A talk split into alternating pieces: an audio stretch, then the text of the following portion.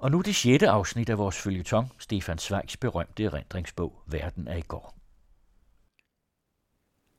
Universitas Vitae Endelig var det længselsfuldt ventede øjeblik kommet. Sammen med det gamle århundrede sidste år kunne vi slå det forhatte gymnasiums dør i bag os. Efter eksamen var bestået med største møje, for hvad begreb vi af matematik, fysik og de skolastiske materier, beærede skolens rektor os med en særdeles bevinget tale. Vi havde ved denne anledning måtte trække i højtidelige sorte diplomater.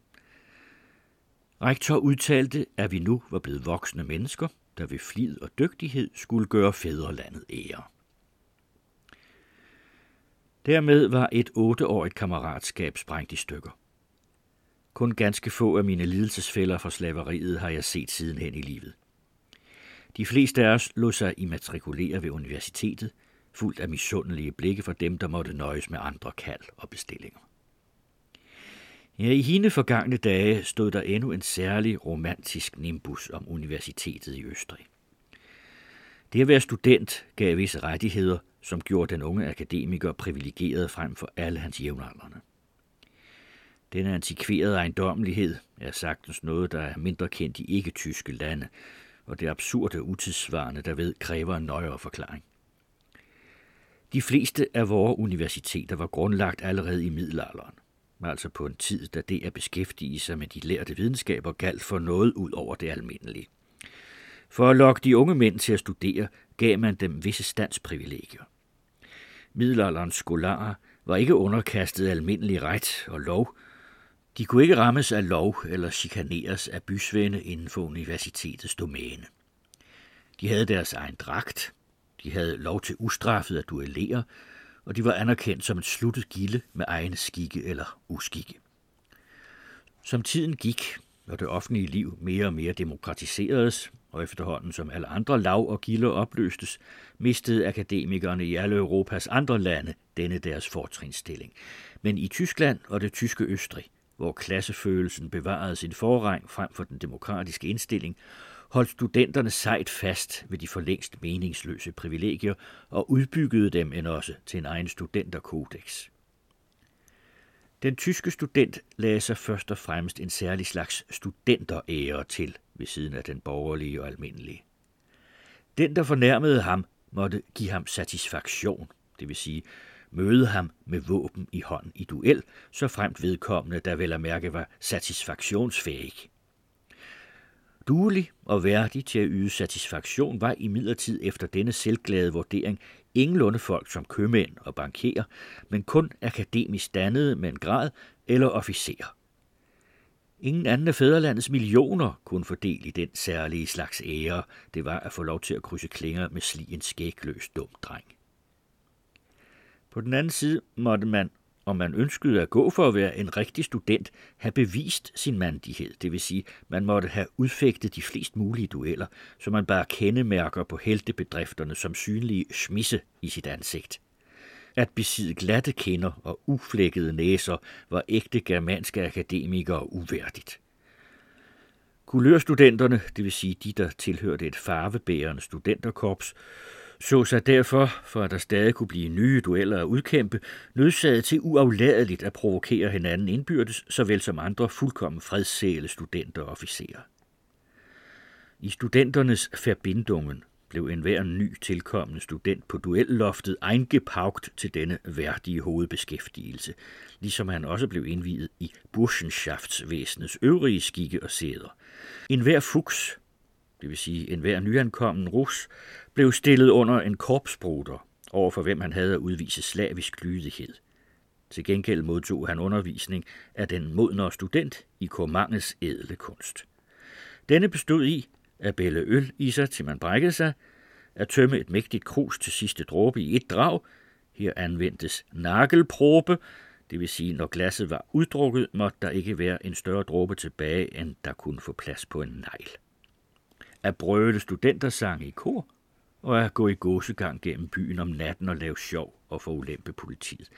Alt dette tjente til at fastslå, at vedkommende student ikke var nogen slapsvands slapperbursche.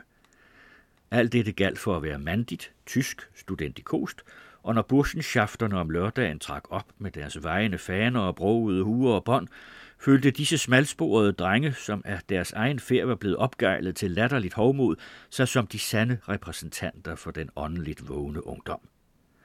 Med foragt så de ned på den pøbel, som ikke i passende grad forstod at vurdere denne akademiske kultur og tyske mandighed. For små provinsgymnasiaster, der kom til Wien som grønne drenge, stod som oftest denne form for den bursikose og mundre studentertid som indbegrebet af al romantik. Endnu årtier efter så faktisk de aldrende notarer og læger grådkvalte af rørelse op på de krydsede sabler og brogede af trapper på væggen, og stolte gik de rundt med deres smisse i ansigterne som tegn på deres akademiske stand. Men på os virkede disse dumme og brutale manerer og skikke udelukkende frastødende. Og når vi mødte en af disse båndbehængte hårder, drejede vi klogeligt om et hjørne. Vi, der elskede den individuelle frihed over alt andet, så i denne lyst til aggressivitet og samtidig til hårde servilitet kun alt forklart det værste og farligste i den tyske ånd. Desuden vidste vi, at der bag denne kunstigt forklædte romantik skjulte sig snu beregnende praktiske formål. Til det, at man tilhørte et duellerende burschenschaft, sikrede hvert medlem protektion af de gamle herrer, de gamle medlemmer af forbundet, som nu sad i de høje embeder. Og dette lettede jo den senere karriere. Den eneste sikre vej ind i det tyske diplomati udgik fra Bonns Borusser. I Østrig gik vejen fra de katolske studenterforbund til det herskende kristeligt sociale partis gode præbenter.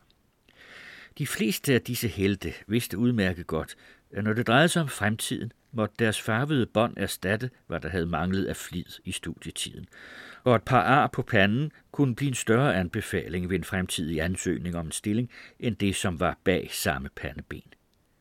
Alene det blotte syn af disse skabede, militariserede horder og af disse til hashish hakkede, frækt provokerende ansigter gjorde mig led ved at besøge universitetets lokaler. Også de andre og virkelig hvidebekærlige studenter undgik aflagen, når de besøgte universitetsbiblioteket og foretrak den mere uanselige bagdør for at slippe fri for at støde på de triste helte.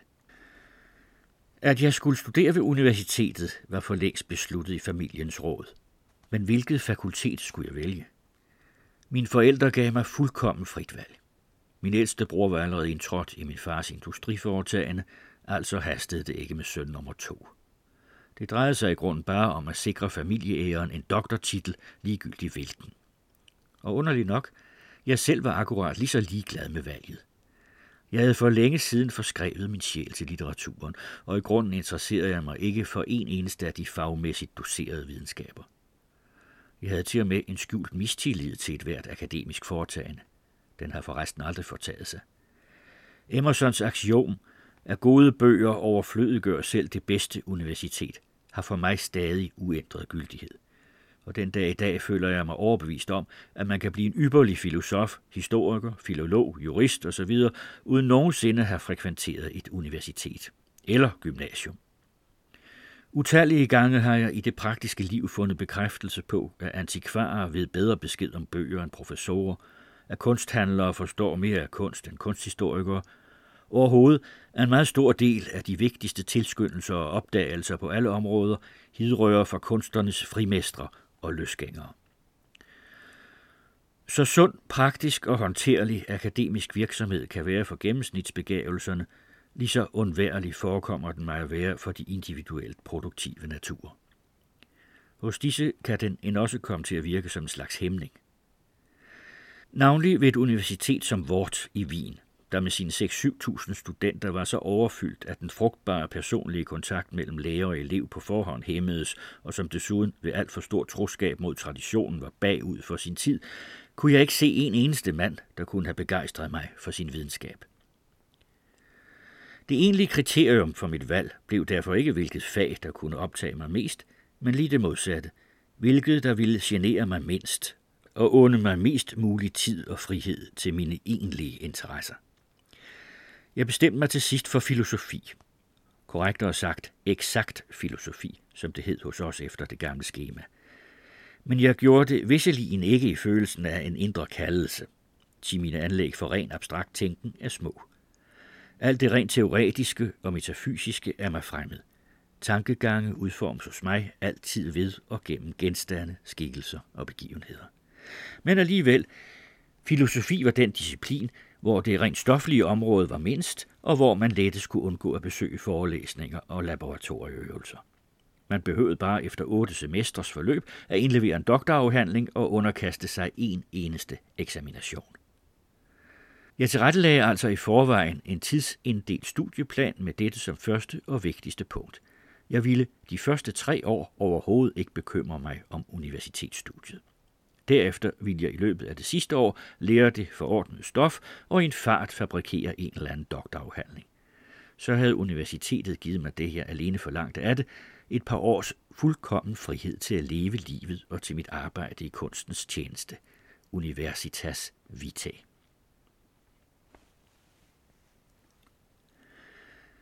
Ser jeg tilbage på mit liv, kan jeg kun mindes få øjeblikke så lykkelige som denne min første universitetstid uden universitet. Jeg var ung og havde derfor ikke nogen ansvarsfølelse, hvad angik at skulle yde noget fuldkomment. Jeg var så temmelig fri og uafhængig. Døgnet havde 24 timer, og de tilhørte alle mig. Jeg kunne læse og arbejde, hvad og når jeg ville, uden at aflægge regnskab for nogen. Og den sky eksamen strejfede endnu ikke den klare himmelrand. For hvor lange er ikke tre år, når man selv kun er 19? Hvor rige, hvor fyldt med indhold, overraskelser og gaver, kan man ikke gøre dem. Det første, jeg gav mig til, var at samle mine digte i et udvalg. Jeg mente selv dengang, at dette udvalg var endeligt og uomstødeligt. Jeg skammer mig ikke ved at indrømme, at for mig, den nybagte 19-årige student og forhenværende gymnasiast, var den sødeste duft på jorderi, sødere endnu end Chiracs rosers ånde, lugten af tryksværte. Hver gang et af mine digte var blevet optaget i en eller anden avis, havde min af naturen ret svagbenede selvbevidsthed fået ny muskelkraft. Skulle jeg må ikke nu tage tilløb til det afgørende spring og prøve på at få et helt bind udgivet? Mine kammerater troede mere på mig, end jeg selv gjorde, og deres opmundringer blev afgørende. Jeg var dristig nok til at indsende manuskriptet til det forlag, der dengang var repræsentativt for tysk lyrik, Schuster und Løfler. Det var forlaget for Lilienkron, Demel, Bierbaum, Momberg og overhovedet hele den generation, som sammen med Rilke og Hofmannsthal havde skabt den nye tyske lyrik. Og mirakler og tegn i sol og måne og stjerner. Nu kom de, det ene efter det andet hine uforglemmelige lykkens øjeblikke, som de aldrig senere vender tilbage i en forfatters liv, selv efter de største succeser. Der kom et brev med forlagets stempel, og man holdt det skælvende i hånden uden at have mod til at åbne det.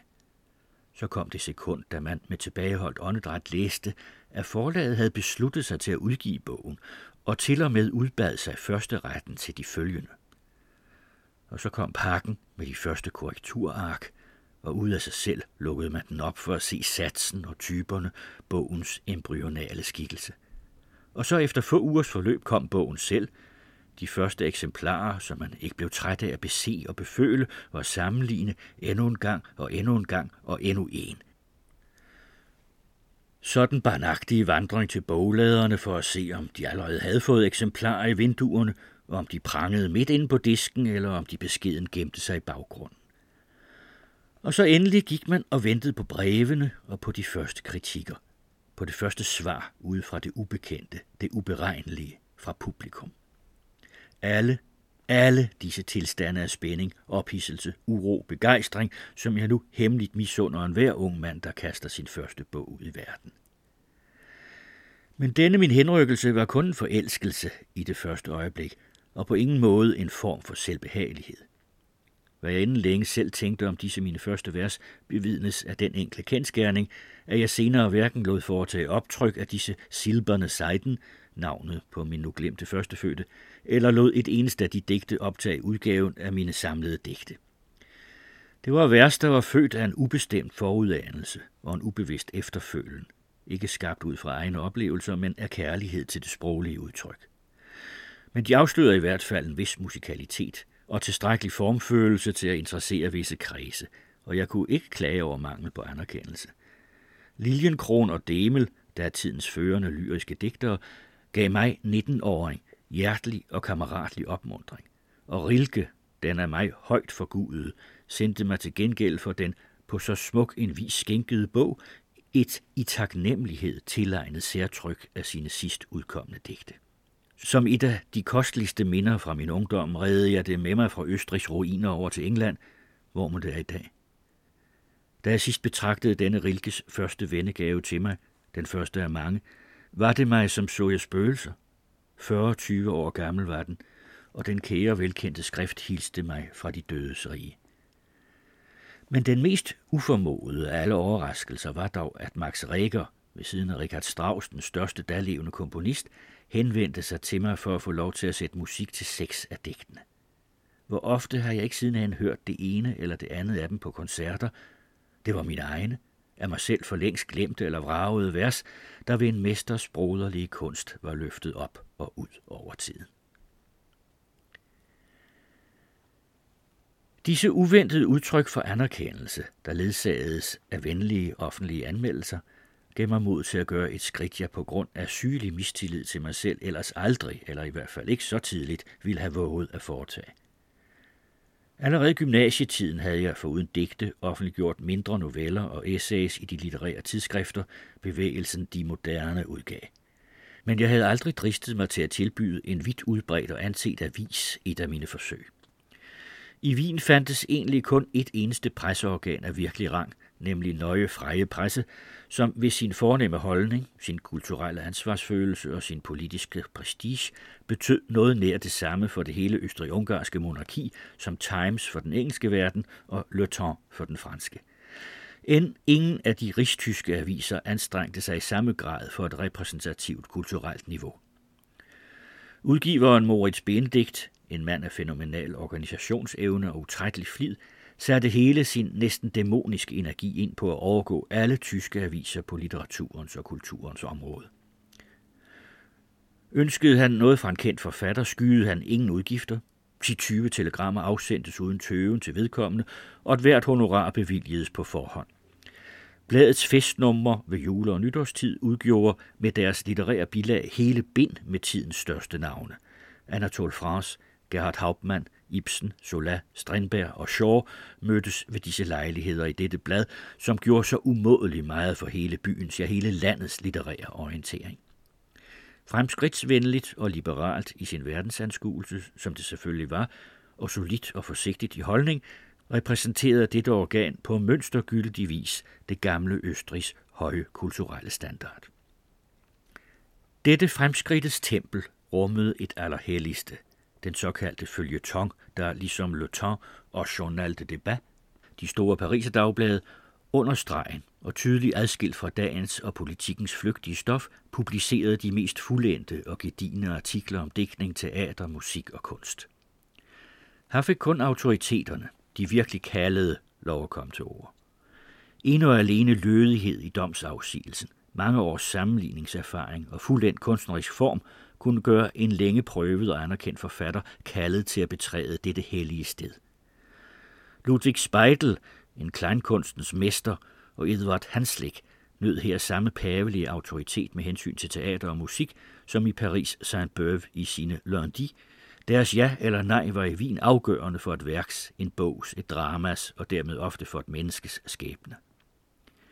Disse artikler var dagens samtaleemner i dannede kredse, de blev diskuteret, kritiseret, beundret eller bestridt, og når nu er der et nyt navn dukket op blandt de gamle, respektfuldt anerkendte følgetonister, var det rent ud en begivenhed. Af den yngre generation var det ene og alene Hofmannsthal, der lejlighedsvis havde fået indpas med nogle af sine herlige artikler. Ellers måtte yngre forfattere nøjes med at smule sig ind ved at komme på litteratursiden bag i bladet. Den, der skrev på forsiden, havde i Vins øjne indmejslet sit navn i marmor. Den dag i dag fatter jeg ikke, hvor jeg fik courage fra til at indsende et lille digterisk arbejde til nøje freje presse. Mine fædres orakel og de syvfoldigt salvede geniers tumleplads. Men hvad? Værre end et afslag kunne det jo ikke blive. Følgetongens redaktør tog kun imod en gang om ugen, mellem to og tre, da der jo på grund af de berømte fastansatte medarbejderes turnus kun meget sjældent var plads til en udenforstående. Ikke uden hjertebanken gik jeg op af den lille jernvindeltrappe til kontoret og lod mig melde. Få minutter efter kom tjeneren tilbage. Her tonredaktøren var at træffe. Jeg trådte ind i det smalle, trange værelse. Nøje Freje Presses følgetongredaktør hed Theodor Herzl, og han var den første mand af verdens historisk format, jeg stod over for i mit liv. Ganske vist uden at vide, hvilken uhyre vending hans person var udset til at skabe i det jødiske folks skæbne og i vores tids historie. Hans stilling var dengang endnu uklar og uoverskuelig. Han var begyndt med digteriske forsøg, havde tidligt vist blændende journalistisk begavelse og var først som Pariser-korrespondent og senere som følgetonist ved Nøje Freje Presse blevet viner publikummets yndling. Hans artikler, der endnu den dag i dag virker fortryllende ved deres rigdom, på skarpe og ofte vise jagttagelser, stilistisk ønde og edel charme, der hverken i det kritiske eller det mundre mistede den medfødte noblesse, var det mest kultiverede, man kunne tænke sig på det journalistiske felt, og henrykkede en by, som havde fået sansen for det subtile skolet. Også på Burgteatret havde han haft succes med et stykke, og nu var han en anset mand, forgudet af ungdommen og agtet af vores fædre, indtil en dag det uventede skete. Skæbnen ved altid, hvordan den skal bære sig ad med at få det menneske, den har brug for til sin hemmelige formål, frem i dagen, selvom det vil skjule sig. Theodor Herzl havde i Paris haft en oplevelse, som havde rystet ham i sjælen. Et af de øjeblikke, som forandrer en hel tilværelse. Han havde som korrespondent overværet den offentlige degradering af Alfred Dreyfus. Han havde set, hvordan man rev epauletterne af den blege mand, mens han højt råbte, jeg er uskyldig. Og han havde i det øjeblik følt det i det inderste af sin sjæl, at Dreyfus var uskyldig, og han ene og alene havde pådraget sig denne grusomme mistanke om forræderi, fordi han var jøde. Nu havde Theodor Herzls ranke mandige stolthed allerede som student lidt under jødefolkets tragedie. Eller rettere sagt, på en tid, hvor det næppe synes at være noget alvorligt problem, havde han gennem sit profetiske forudanelsesinstinkt i forvejen gennemlidt det tragiske i det at være jøde. Ud fra følelsen af at være født til fører, hertil berettigede hans pragtfulde og imposante ydre fremtoning ham ikke mindre end hans storladende tænken og hans omfattende kendskab til verden, havde han dengang fattet den fantastiske plan, at han en gang for alle ville gøre ende på det jødiske problem, ved at jøderne forenedes med de kristne gennem frivillig massedåb.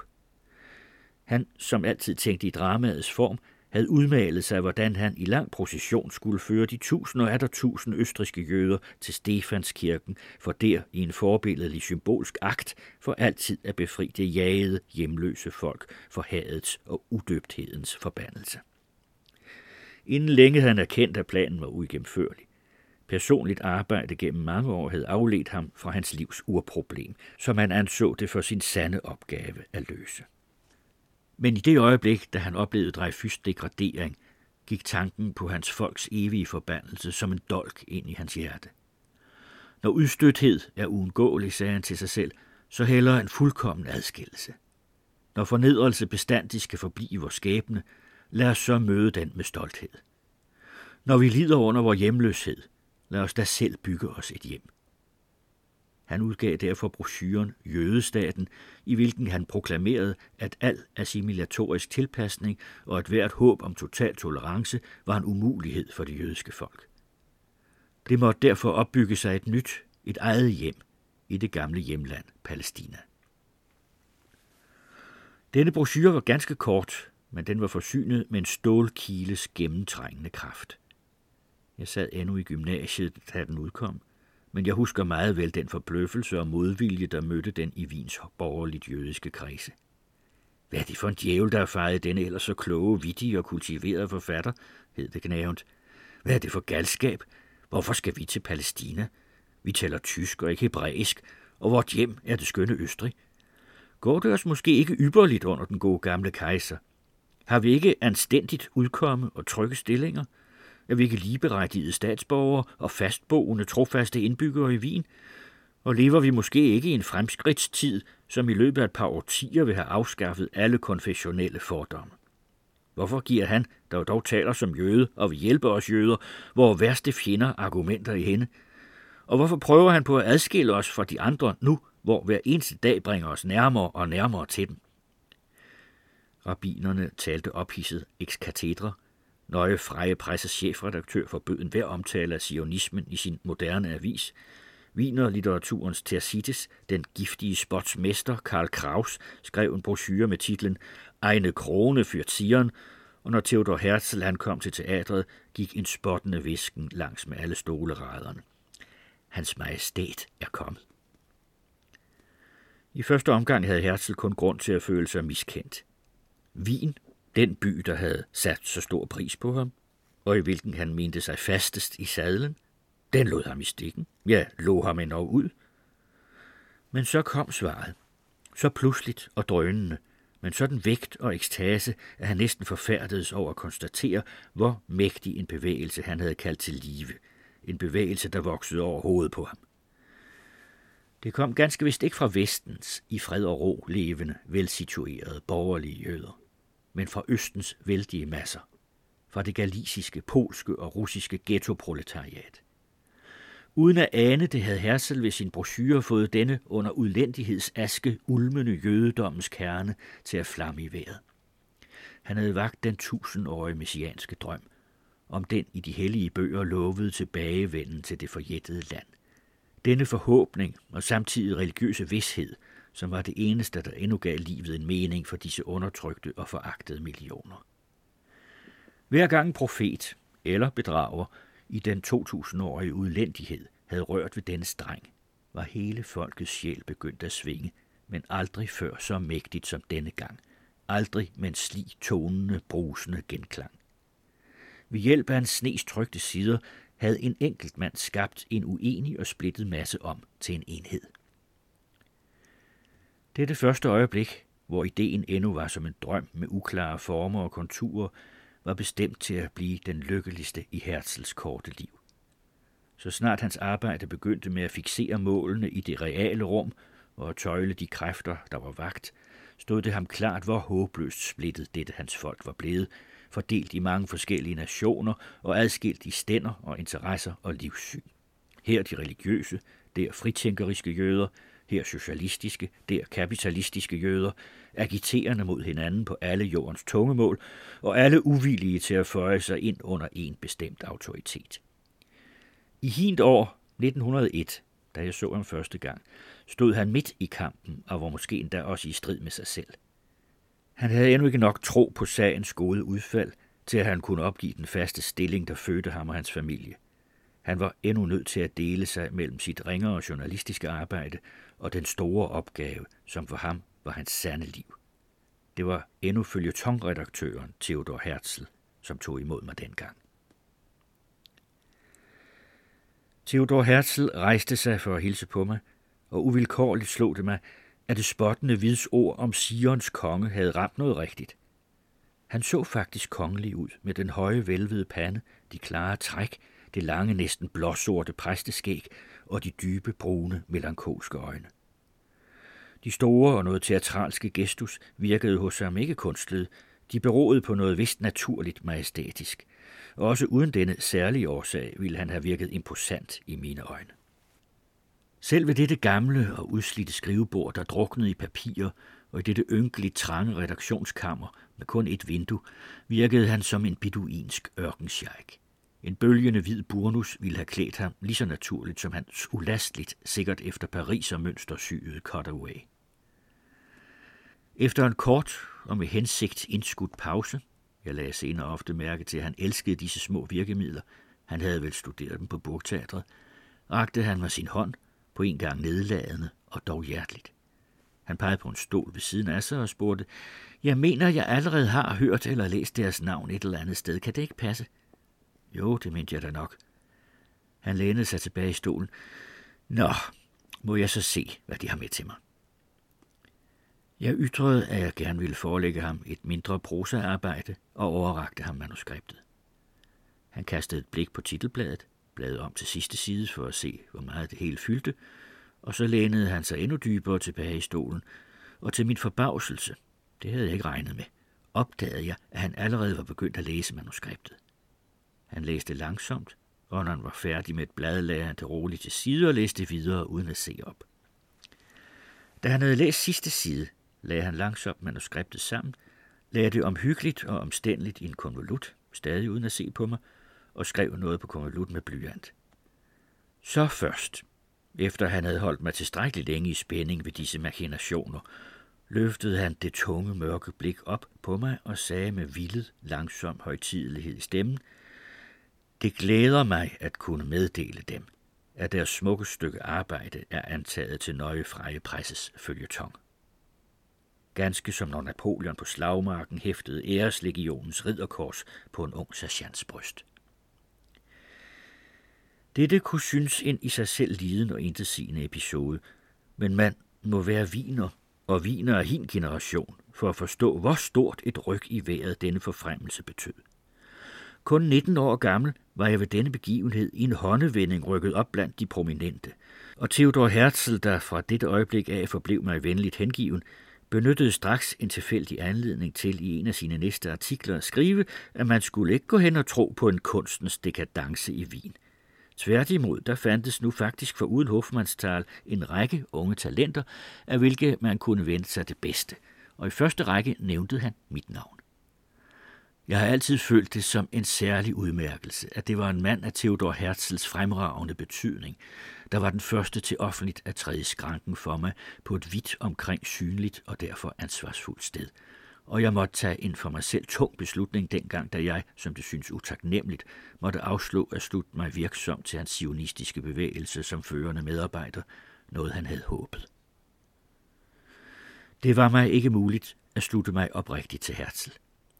Jeg støttes frem for alt tilbage af den i vore dage sagtens ret uforståelige art af respektløshed, som netop de egentlige partifælder mødte Herzls person med. Østjøderne bebrejdede ham, at han ikke kendte noget til jøderne. Han kendte ikke engang deres skikke og sæder. Nationaløkonomerne betragtede ham som følgetonist. Hver kom med sin indvending, og de var ikke alle af den mest respektfulde art. Jeg vidste, hvor meget ubetinget hengivende mennesker, og navnlig unge mennesker, netop på den tid ville have glædet og styrket Herzl. Og denne kredsen stadig opponerende og rethaveriske kvævlerende ånd, og hele mangel på redelig og hjertelig subordination, gjorde mig fremmed for bevægelsen, som jeg jo ikke kun nysgerrigt havde nærmet mig for Herzls skyld. Da vi engang havde en samtale om dette emne, tilstod jeg ham åben min vrede over den manglende disciplin i hans rækker. Han smilede lidt bittert og sagde, de må ikke glemme, at vi i århundreder har været vant til at lege med problemerne og at strides om idéerne. I 2000 år har vi jøder jo historisk slet ikke haft nogen praksis i at føre noget realt ud i livet. Den ubetingede hengivelse er noget, man først må lære, og jeg selv har endnu ikke lært den, for jeg skriver endnu stadigvæk følge tonger ind imellem, og er stadig følge tongredaktør ved Nøje Freje Presse, skønt det egentlig var min pligt ikke at have nogen anden tanke end den ene, og ikke at skrive en linje om noget som helst andet. Men jeg er på vej til at forbedre mig på det punkt. Jeg vil først selv lære den ubetingede hengivelse. Måske lærer så også de andre den med mig. Jeg husker tydeligt, at disse ord gjorde et dybt indtryk på mig – for der var ingen af os, der kunne forstå, hvorfor Herzl var så længe om at bestemme sig til at opgive sin stilling ved Nøje Freje Presse. Vi troede, det var for hans families skyld, at det ikke forholdt sig således, og han endnu havde offret sagen sin privatformue, erfaret verden først langt senere. Hvor meget han selv led under dette dobbeltliv, beviste ikke blot denne samtale, jeg havde med ham, også mange optegnelser i hans dagbøger bevidner det. Jeg traf ham sidenhen flere gange men kun et af disse møder er forblevet i min erindring som vigtigt og uforglemmeligt. Måske fordi det var det sidste. Jeg havde været i udlandet, og kun per brev i forbindelse med Wien. Til sidst traf jeg ham en dag i Stadtpark. Han var åbenbart rekonvalescent. Han gik meget langsomt og en smule duknakket. Det var ikke mere den gamle livlige gang. Jeg hilste høfligt og ville gå forbi ham, men han rettede sig hastigt i vejret og kom hen imod mig og gav mig hånden. Hvorfor gemmer de dem? Det behøver de ikke. At jeg så ofte flygtede til udlandet, stillede mig højt i hans øjne. Det er den eneste vej, vi har at gå, sagde han. Alt, hvad jeg ved, har jeg lært i udlandet. Kun der vender man sig til at tænke i distancer. Jeg er overbevist om, at jeg aldrig havde fået mod til min første konception her i byen. Man havde ødelagt den for mig, mens den endnu var ved at spire frem. Men gudskelov, da jeg kom hertil med den, var den fuldborgen, og så kunne de ikke gøre andet end at løfte bagbenet. Derefter udtalte han sig meget bittert om vin. Den stærkeste modstand havde han mødt her. Var der ikke udefra kommet nye impulser fra de østlige lande og provinser, og for øvrigt navnlig fra Amerika, ville han allerede være løbet træt. Overhovedet var det min fejl, sagde han, at jeg begyndte for sent. Victor Adler var kun 30 år, da han var fører for Socialdemokratiet. Han var i sine bedste og egentlige kampår. Jeg vil slet ikke tale om historiens store mænd. Hvis de vidste, hvor det piner mig at tænke på alle de spildte år. At jeg ikke tidligere nåede frem til min opgave. Var bare mit helbred lige så godt som min vilje, så var alting i orden. Men årene, der er gået, kan man ikke købe tilbage. Jeg ledsagede ham endnu et godt stykke vej lige til hans hjem. Der stansede han, rakte mig hånden og sagde, hvorfor har de aldrig besøgt mig i mit hjem? Ring en gang til mig, så skal jeg nok holde mig fri. Jeg lovede ham det, fast bestemt på ikke at holde løftet. Til jo mere jeg holder af en mand, jo mere respekterer jeg hans tid. Men jeg skulle alligevel komme til ham, og det er allerede få måneder efter. Den sygdom, der dengang var begyndt at knuge ham ned, havde pludselig fældet ham. Nu kunne jeg bare ledsage ham til kirkegården. En mærkelig dag var det. En uforglemmelig dag for alle dem, der oplevede den. For med et slag ankom der tilrejsende til alle byens banegårde. Med hvert eneste tog, dag og nat fra alle riger og land. Jøder fra Vesten og jøder fra Østen. Russiske jøder og tyrkiske jøder. Pludselig stormede de til for alle provinser og småbyer, og skrækken over dødsbudskabet stod malet på deres ansigter. Og hvad man ikke havde følt før, da strid og kævl havde tilsløret det, det mærkede man tydeligt nu. At det var en stor bevægelsesfører, som her blev ført til graven. Toget var endeløst. På en gang fik Vin øjnene op for, at det ikke blot var en fremragende skribent og middelmodig digter, der var død, men en af hine idéskabere, som kun står sejrigt frem i et land og i et folk med lange tidsmellemrum. Der opstod tumult på kirkegården.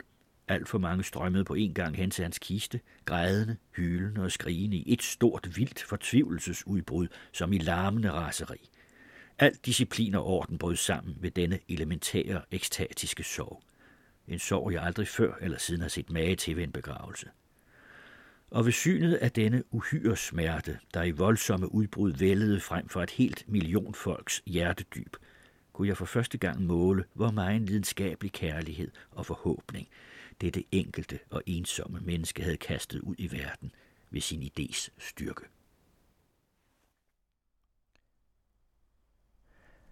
Carsten Farov læste fra Stefan Zweigs Verden af i går, der er oversat til dansk af Helge Kærgaard.